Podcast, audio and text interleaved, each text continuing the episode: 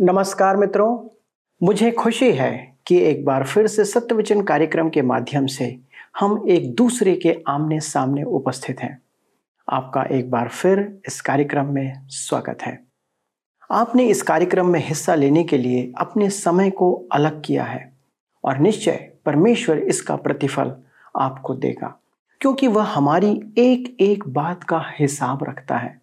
हम पिछले अध्ययन में दाऊद के जीवन को देख रहे थे। कि उसने परमेश्वर की आज्ञा का उल्लंघन किया। और अंतिम विश्लेषण में हमने पाया कि पाप हमेशा परमेश्वर के विरुद्ध होता है। यदि हमने किसी भी प्रकार का पाप किया है तो हम परमेश्वर के बैरी हैं। पाप किसे कहते हैं मित्रों? परमेश्वर के स्तर या अपेक्षा से चूक जाना ही पाप है। हम कई रीति से उसके स्तर में भूल व चूक करते हैं। हम सबने किसी न किसी रीति से परमेश्वर की आज्ञा का उल्लंघन किया है। जब तक ये दाग हमारे जीवन से हट नहीं जाता, हम दंड के भागी बने रहेंगे। दोस्तों, प्रश्न है कि क्या पाप का ये दाग कभी मिटाया जा सकता है और दंड से बचा जा सकता है? आज के अध्ययन में इसका उत्तर हम देखेंगे। साथ ही हम संसार के अंत में होने वाली कुछ घटनाओं के बारे में भी विस्तार से चर्चा करेंगे। आइए अपने अध्ययन में आगे बढ़ें। प्रिय मित्रों, पिछले अध्ययन में हमने देखा कि दाऊद को उसके पाप का फल भोगना पड़ा। अब ध्यान दीजिए कि दाऊद स्पष्ट करता है कि उसका यह पाप पाप के स्वभाव का परिणाम है। तो आइए पढ़ें। भजन इक्यावन उसके पाँच। देख, मैं अधर्म के साथ उत्पन्न हुआ और पाप के साथ अपनी माता के गर्भ में पड़ा। दाऊद और हम सब इस संसार में पाप का स्वभाव लेकर आए हैं। पॉलुस इस तथ्य को समझता था, अतः उसने विश्वासियों को लिखा, गलातियों की पत्र छह अध्याय के एक पद में, हे भाइयों, यदि कोई मनुष्य किसी अपराध में पकड़ा जाए तो तुम जो आत्मिक हो, नम्रता के साथ ऐसों को संभालो और अपनी भी चौकसी रखो कि तुम भी परीक्षा में न पढ़ो गीत का कहना था कि उसने ऐसा कोई अपराध नहीं देखा जिसे उसने न किया हो। शामुएल जॉनसन ने कहा, प्रत्येक मनुष्य अपने विषय में वह बात जानता है, जिसे वह अपने निकटतम मित्र को भी न बताने पाए। रोम के एक दार्शनिक ने कहा, हमें अपने स्वयं के बारे में कहना चाहिए कि हम बुरे हैं, बुरे रहे हैं, और दुख से मुझे यह भी कहना पड़ रहा है कि भविष्य में भी रहेंगे। कोई मनुष्य अपने आप को बचा नहीं सकता है। किसी को तो हाथ बढ़ाकर उसे उबारना होगा। परमेश्वर का वचन इसकी पुष्टि करता है। सबोपदेशक सात अध्याय उसके बीस पद में, निसंदेह, पृथ्वी पर कोई ऐसा धर्मी मनुष्य नहीं जो भलाई ही करे और जिससे पाप ना हुआ हो। तब हम नीति वचन तीस उसके बारह में देखते हैं, जहाँ लिखा है, ऐसे लोग हैं जो अपनी दृष्टि में शुद्ध हैं तो भी उनका मैल धोया नहीं गया। मनुष्य सोचता है कि वह सही है, परंतु वह पाप के प्रति संवेदनशील नहीं है। वे उस मनुष्य के समान हैं जो बर्फ़ में ठंड के कारण विश्राम करना चाहता था। उसे बैठकर बहुत आराम मिला, परंतु उसके साथी समझ रहे थे कि हो क्या रहा है। वह ठंड से अकड़ कर मर रहा था। उन्होंने उसे बैठने नहीं दिया। वे उसे चलने पर विवश करते रहे कि वह मर न जाए। आज कलिसियाओं में अनेक सदस्य ठंडे और सुविधाजनक हैं। उन्हें यह बोध ही नहीं है कि वे परमेश्वर के दृष्टि में पापी हैं। हमें उद्धारकर्ता की आवश्यकता तो है ही, परंतु हमें शोधन की भी आवश्यकता है। रोमियो के पत्र सात अध्याय में पॉलुस कहता है, उसके अठारह पद में, क्योंकि मैं जानता हूँ कि मुझमें, अर्थात मेरे शरीर में, कोई अच्छी वस्तु वास नहीं करती। इच्छा तो मुझमें है, परंतु भले काम मुझसे बन नहीं पड़ते। दाऊद जड़ तक जाता है और कहता है कि उसमें जन्म से पाप का स्वभाव है। उसका पाप स्वीकार करना अभी समाप्त नहीं हुआ है। आइए देखें भजन इक्यावन के छह पद में। देख, तू हृदय की सच्चाई से प्रसन्न होता है और मेरे मन ही में ज्ञान सिखाएगा। परमेश्वर आपके बाहरी दिखावे में रुचि नहीं रखता है। आप बपतिस्मा लिए हुए पापी से अधिक नहीं हैं। मेरे मित्रों, आप कलिसिया के सदस्य होंगे, परंतु यह तो बाहरी दिखावा है। वह कहता है कि उसे भीतर देखना है। भजनकार आगे कहता है, भजन इक्यावन के साथ में, जूफा से मुझे शुद्ध कर तो मैं पवित्र हो जाऊँगा, मुझे धो और मैं हिम से भी अधिक श्वेत बनूँगा। ध्यान से सुने, यहाँ जो हिस्सा है वह परमेश्वर के वचन में एक महान हिस्सा है। इसमें कोई शक नहीं, कुछ लोगों का मानना है कि दाऊद को क्षमा मिलने का कारण था उसका पाप स्वीकरण। यदि आप कहते हैं कि आपको कहानी का कुछ ही हिस्सा बताया गया है मुख्य कारण यह नहीं है। इतिहास में देखें, दूसरा शामिल बारह अध्याय के तेरह पद में, तब दाऊद ने नातान से कहा, मैंने यहवा के विरुद्ध पाप किया है। नातान ने दाऊद से कहा, यहवा ने तेरे पाप को दूर किया है, तू न मरेगा। दाऊद कहता है कि उसने यहवा के विरुद्ध पाप किया है, और नातान उससे कहता है कि परमेश्वर ने उसका पाप दूर किया है, वह नहीं मरेगा। यहाँ ध्यान दे कि पहला चरण परमेश्वर ने उठाया था, उसने नातान को दाऊद के पास भेजा। मेरे विचार में, यदि नातान नहीं आता तो दाऊद चुप ही बैठा रहता। संभवतः वह एक न एक दिन बोल पड़ता, मैं नहीं जानता। परंतु सच तो यह है कि परमेश्वर ने पहला चरण उठाया, दाऊद ने नहीं। परमेश्वर उसे कैसे क्षमा कर पाया? उसने अपने आप को प्रकट किया। परमेश्वर ने स्वयं को इसराइल पर प्रकट किया था। निर्गमन चौंतीस उसके छह से सात पद में लिखा है।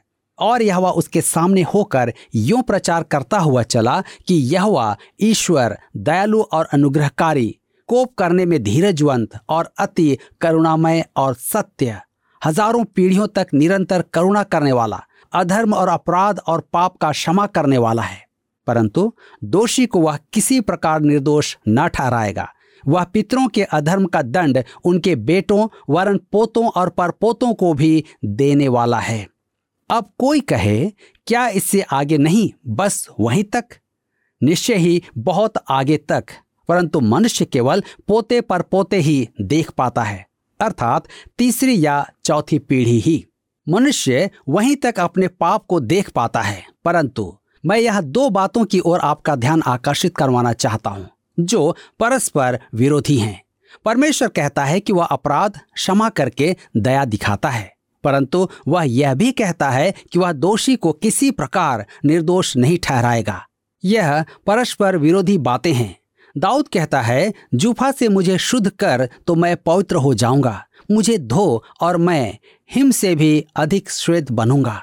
जूफा एक छोटा पौधा था, जो नम क्षेत्र में चट्टानों पर उगता था। विज्ञान ने पेंसिलिन की खोज की थी तो वह जूफा के पौधों पर पाई गई थी। परंतु जूफा पाप का उपचार नहीं कर सकती।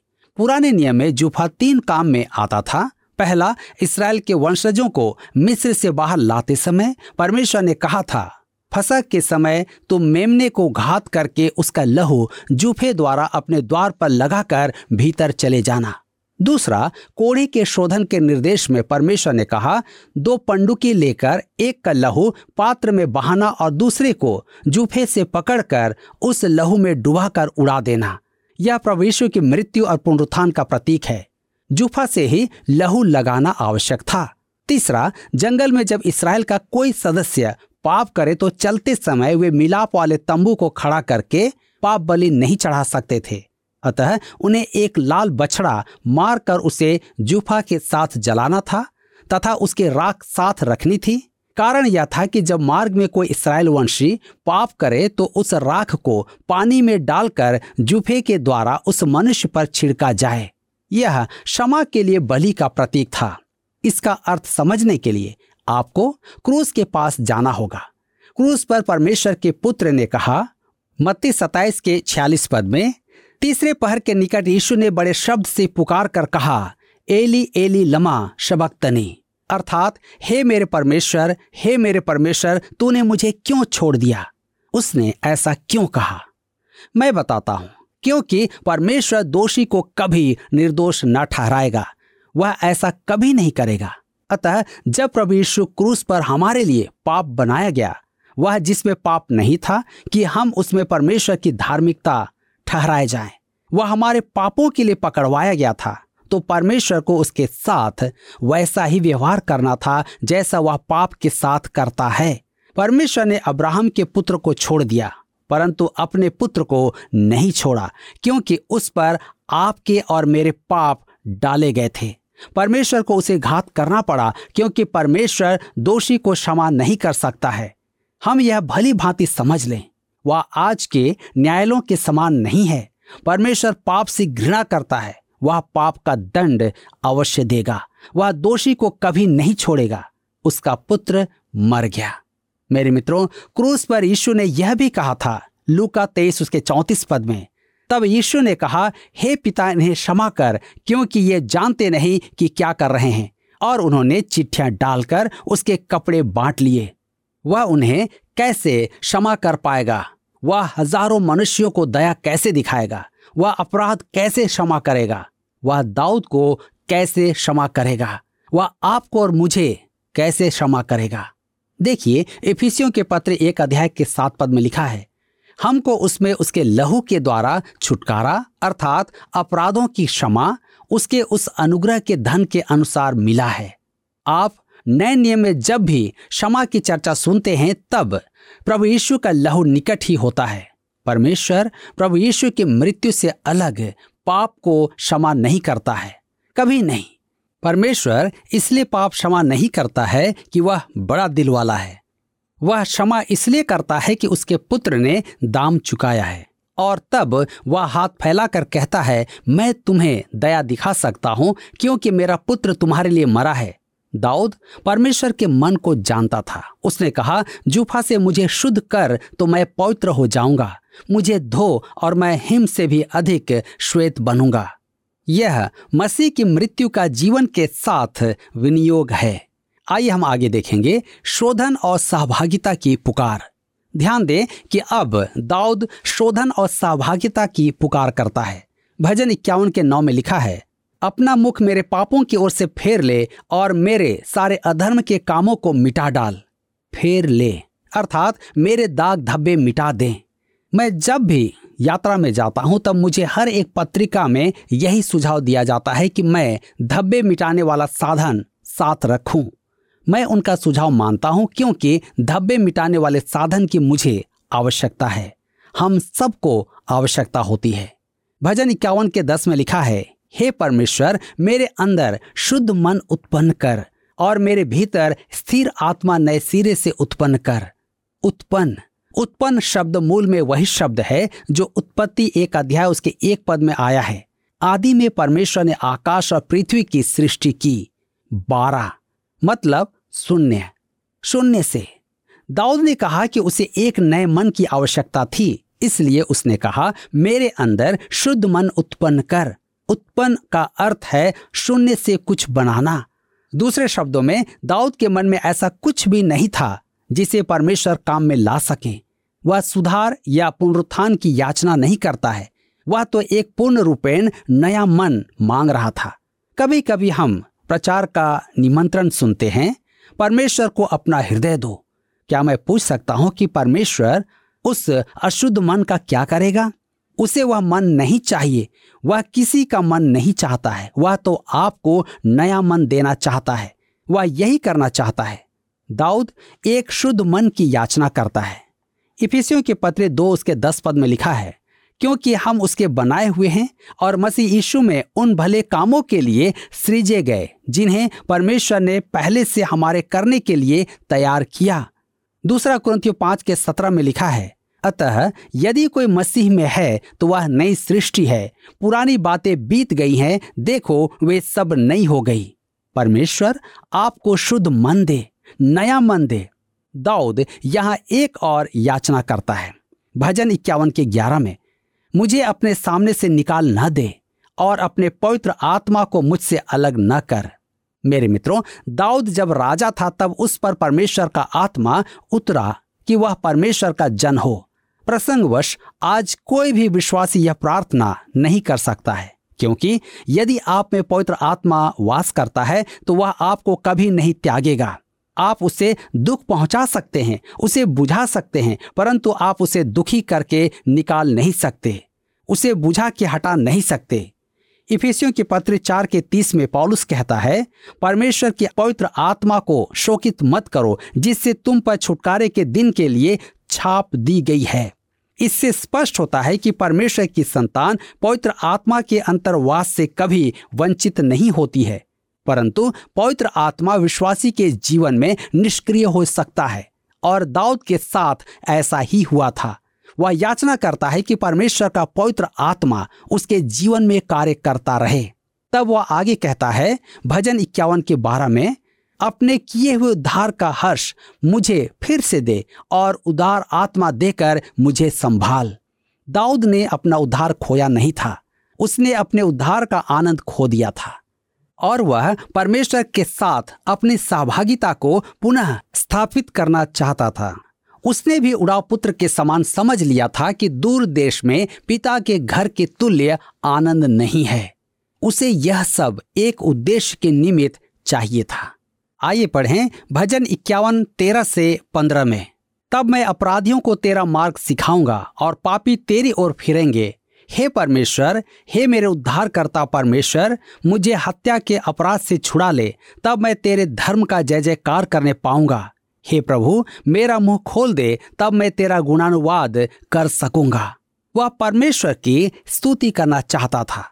भजन इक्यावन के उन्नीस में लिखा है, तब तू धर्म के बलिदानों से, अर्थात सर्वांग पशुओं के होम बलि से प्रसन्न होगा। तब लोग तेरी वेदी पर बैल चढ़ाएँगे। वह सिर्फ़ परमेश्वर की स्तुति ही नहीं करना चाहता था, परंतु उसे प्रसन्न भी करना चाहता था। यीशु मसीह एक फरीसी के घर भोजन करने गया। वहाँ एक स्त्री आई, जिसके पाप यीशु ने क्षमा किए थे। शमौन फरीसी उसके अतीत को जानता था और मार्ग में वह उसे देख सड़क की दूसरी ओर हो जाता। परंतु उस समाज की प्रथा के अनुसार उसके घर अतिथि भोजन पर आया था और उस स्त्री को वहाँ आने का और खड़े होकर देखने का अधिकार था। उस युग में कुर्सियाँ नहीं होती थी। वे दीवान पर बैठते थे, वरन आधे लेटते थे। वह स्त्री यीशु के चरणों के निकट आई और रो रो कर उसके पाँव धोए तथा इत्र से उसका अभिषेक किया। इस पर उसके सत्कारी शमोन ने आलोचना की और यीशु में दोष निकाला। यीशु ने उसे झिड़कते हुए कहा, लुका सात उसके चवालीस में लिखा है। और उस स्त्री की ओर फिर कर उसने शमोन से कहा, क्या तू इस स्त्री को देखता है? मैं तेरे घर में आया, परंतु तूने मेरे पाँव धोने के लिए पानी न दिया। पर इसने मेरे पाँव आंसुओं से भिगाए और अपने बालों से पोछा। तदोपरांत उसने शमोन से कहा, लुका सात उसके सैतालीस में, इसलिए मैं तुझसे कहता हूँ कि इसके पाप जो बहुत थे, क्षमा हुए। क्योंकि इसने बहुत प्रेम किया, पर जिसका थोड़ा क्षमा हुआ, वह थोड़ा प्रेम करता है। मेरे मित्रों, हम सोचते हैं कि हम पूर्ण रूपेण से सही हैं, परंतु परमेश्वर दोषी को निर्दोष नहीं ठहराता, और वह कहता है कि आप और मैं उसके समक्ष दोषी हैं। आपको और मुझे निर्दोष ठहराने का उसके पास एक ही मार्ग है, अपने पुत्र यीशु को मरने के लिए दे दे। संसार में सबसे बड़े पापी के पास भी यही एक मार्ग है। आप और मैं इसी प्रकार उद्धार पाते हैं। जिसका थोड़ा क्षमा हुआ, वह थोड़ा प्रेम करता है। जिसके बहुत पाप क्षमा हुए, वह बहुत प्रेम करता है। आपके प्रेम का माप क्या है? आपके पाप का आंकलन क्या है?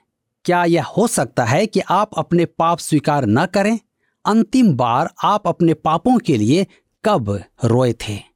आप अपनी विफलताओं पर रात में कब रोए थे? परमेश्वर का धन्यवाद करें कि उसके पास हमारे लिए क्षमा है, परंतु आपको पाप स्वीकार करना होगा। अब यहाँ पर भजन इक्यावन समाप्त होता है। हम भजन बावन में आते हैं, जिसका विषय है ख्रिस्त विरोधी कुकर्म का महापुरुष। भजन बावन चार भजनों की श्रृंखला का आरंभ है, बावन से पचपन में, जो हमें ख्रिस्त विरोधी के आगमन का ऐसा चित्र दर्शाता है जो कहीं और नहीं देखा जा सकता है। पाप का मनुष्य जो संसार पर राज करने वाला, निरंकुश शासक होगा और महाक्लेश के समय इसराइल पर प्रभुता करेगा। जैतून के पर्वत पर शिष्यों से वार्तालाप के मध्य यीशु ने इसका उल्लेख किया था। भविष्य वक्ता दानियल और प्रेरित पॉलुस दोनों ही उसकी चर्चा करते हैं। ये चारों भजन मुश्किल हैं। अर्थात निर्देश के भजन हैं। ये हमें भविष्य के बारे में गहन, आत्मिक तथ्यों का प्रकाशन प्रदान करते हैं। आज भविष्यवाणी के क्षेत्र में अनेक व्यर्थ की बातें की जाती रही हैं। भावी घटनाओं के संबंध में तो पागलपन ही प्रकट हो रहा है और ऐसी ऐसी बातें की जा रही हैं जिन्हें कहना उचित नहीं।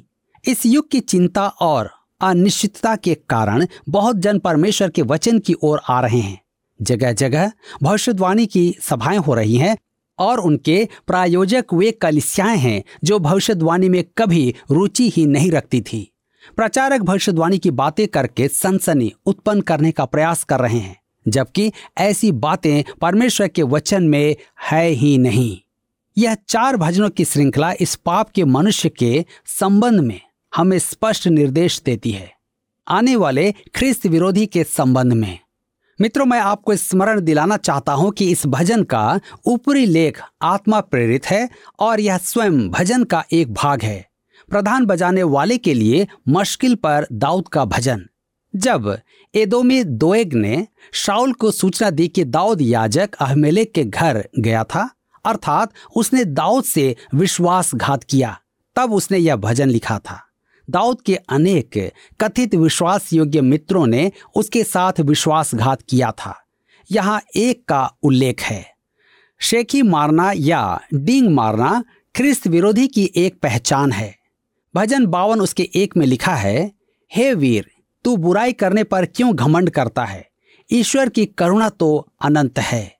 यह एक मनुष्य है जो अपने पाप के विषय में शेखी या डींग मार रहा है। दाऊद पाप करने के बाद चुप बैठा था, क्योंकि उसका विवेक उसे धिक्कार रहा था। सांसारिक मनुष्य पाप करके घमंड से उसकी चर्चा करता है।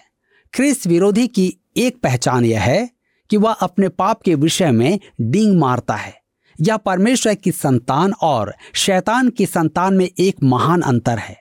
परमेश्वर की संतान एक सांसारिक मनुष्य के समान पाप कर सकता है। क्योंकि दोनों में यह पुराना पाप का स्वभाव उपस्थित है।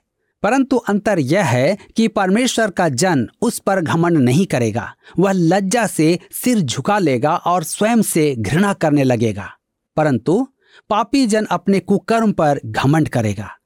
पाप का मनुष्य या ख्रिस्त विरोधी ऐसे मनुष्य की पराकाष्ठा होगा। सब पापी इसके व्यवहार के कारण उससे लगाव रखेंगे। हम भजन बावन के दो में आगे पढ़ते हैं।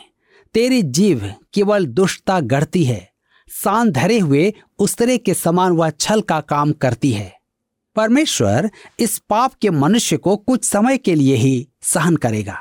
सात वर्ष, इसे ख्रिस्त विरोधी की जीव दुष्टता गढ़ेगी। भजन बावन के तीन में लिखा है, तू भलाई से बढ़कर बुराई में और धर्म की बात से बढ़कर झूठ से प्रीति रखता है। आपने कुछ मनुष्यों के लिए सुना होगा कि वे झूठ बोलना ही उचित समझते हैं, जबकि सच कहना बहुत ही आसान होता है। ख्रिस्त विरोधी के विषय यही सच है। भजन बावन के चार में लिखा है, हे छले जीभ तू सब विनाश करने वाली बातों से प्रसन्न रहती है। इस भजन में पाप के मनुष्य के दो नाम दिए गए हैं। भजन बावन के एक में उसे वीर कहा गया है और इस पद में उसे छली जीव कहा गया है। आप उसका एक भी शब्द विश्वास करने योग्य नहीं मान सकते। यह उसका एक और गुण है। भजन बावन के पाँच में लिखा है, निश्चय ईश्वर तुझे सदा के लिए नष्ट कर देगा। वह तुझे पकड़कर तेरे डेरे से निकाल देगा और जीवतों के लोक से तुझे उखाड़ डालेगा। ध्यान दे, नष्ट करने का अर्थ है हराना। ख्रिस्त विरोधी विश्व शासक होगा जिसे परमेश्वर को छोड़ कोई और रोकने में सक्षम नहीं होगा। जब प्रभु यीशु फिर इस पृथ्वी पर आएगा, तब पाप के मनुष्य को हराएगा।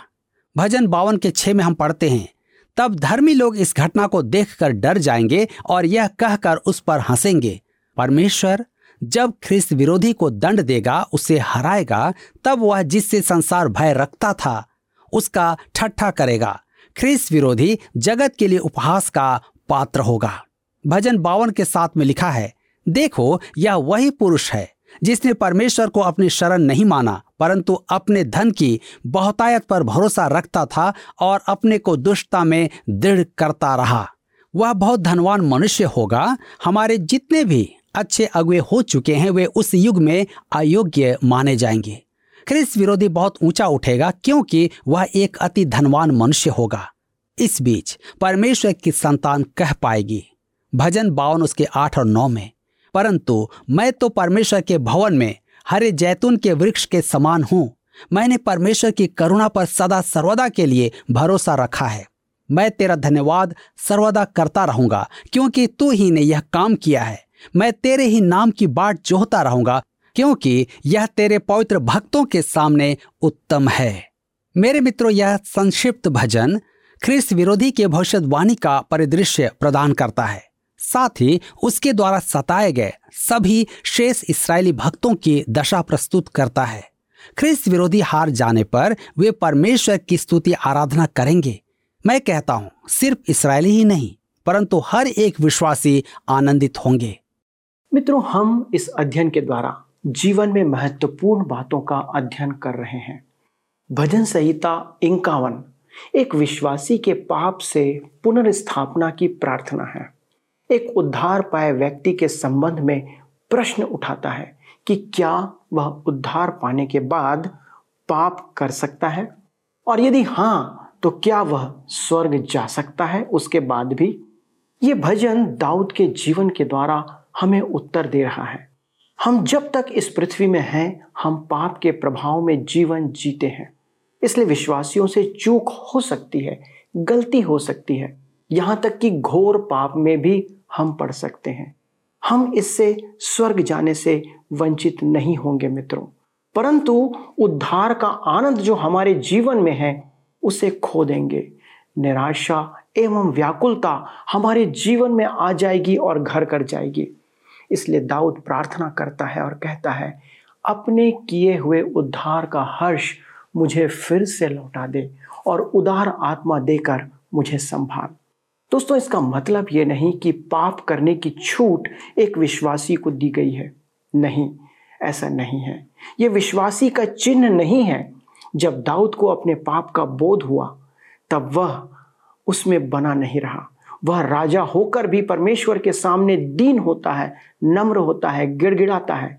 लेकिन पाप में घमंड करना और उसमें जीवन जीना, मसीही विरोधी जो आने वाला है, उसका स्वभाव है। जिसको कि हम एंटी क्राइस्ट कहते हैं। भजन संहिता बावन में हमने देखा कि वह पाप में घमंड करता है। अविश्वासी पाप में बने रहते हैं, परंतु विश्वासी कभी उसमें बने नहीं रहता। इसलिए मित्रों, यदि हमसे चूक हुई है या हो जाती है तो प्रभु के पास वापस लौट आए, ताकि हमारे अंदर वास कर रहे पवित्र आत्मा को शोकित हम ना करें। अगले प्रसारण में इस अध्ययन को हम आगे बढ़ाएँगे। तब तक परमेश्वर के अनुग्रह में बढ़ते रहें और जी हाँ यदि आपके जीवन में कोई पाप है तो आज ही परमेश्वर के सन्मुख जाकर क्षमा मांगे। प्रभु, आपको अनेक आशीषों से परिपूर्ण करे। पिछले प्रश्न का उत्तर है ए, दो। भजन इक्यावन प्रकट करता है कि दाऊद ने परमेश्वर की दो आज्ञाएँ तोड़ी थी। आज का प्रश्न है। अध्ययन से यह स्पष्ट होता है कि हमारे पापों की क्षमा का पहला चरण खाली स्थान उठाते हैं। ए, हम स्वयं। B, pastor. सी, हमारे शुभ चिंतक। डी, परमेश्वर। मित्रों, इस प्रश्न का उत्तर हमें कल सुबह छः बजे से पहले विकल्प ए, बी, सी या डी के साथ, अपना नाम, पता, स्थान के साथ, nine six five one four three three three nine seven पर एसएमएस या व्हाट्सएप करें। सभी विजेताओं को विशेष पुरस्कार प्रदान किए जाएँगे। धन्यवाद। क्या आपको यह कार्यक्रम पसंद आया? अभी हमें एक मिस कॉल करें और आप अगले विजेता हो सकते हैं।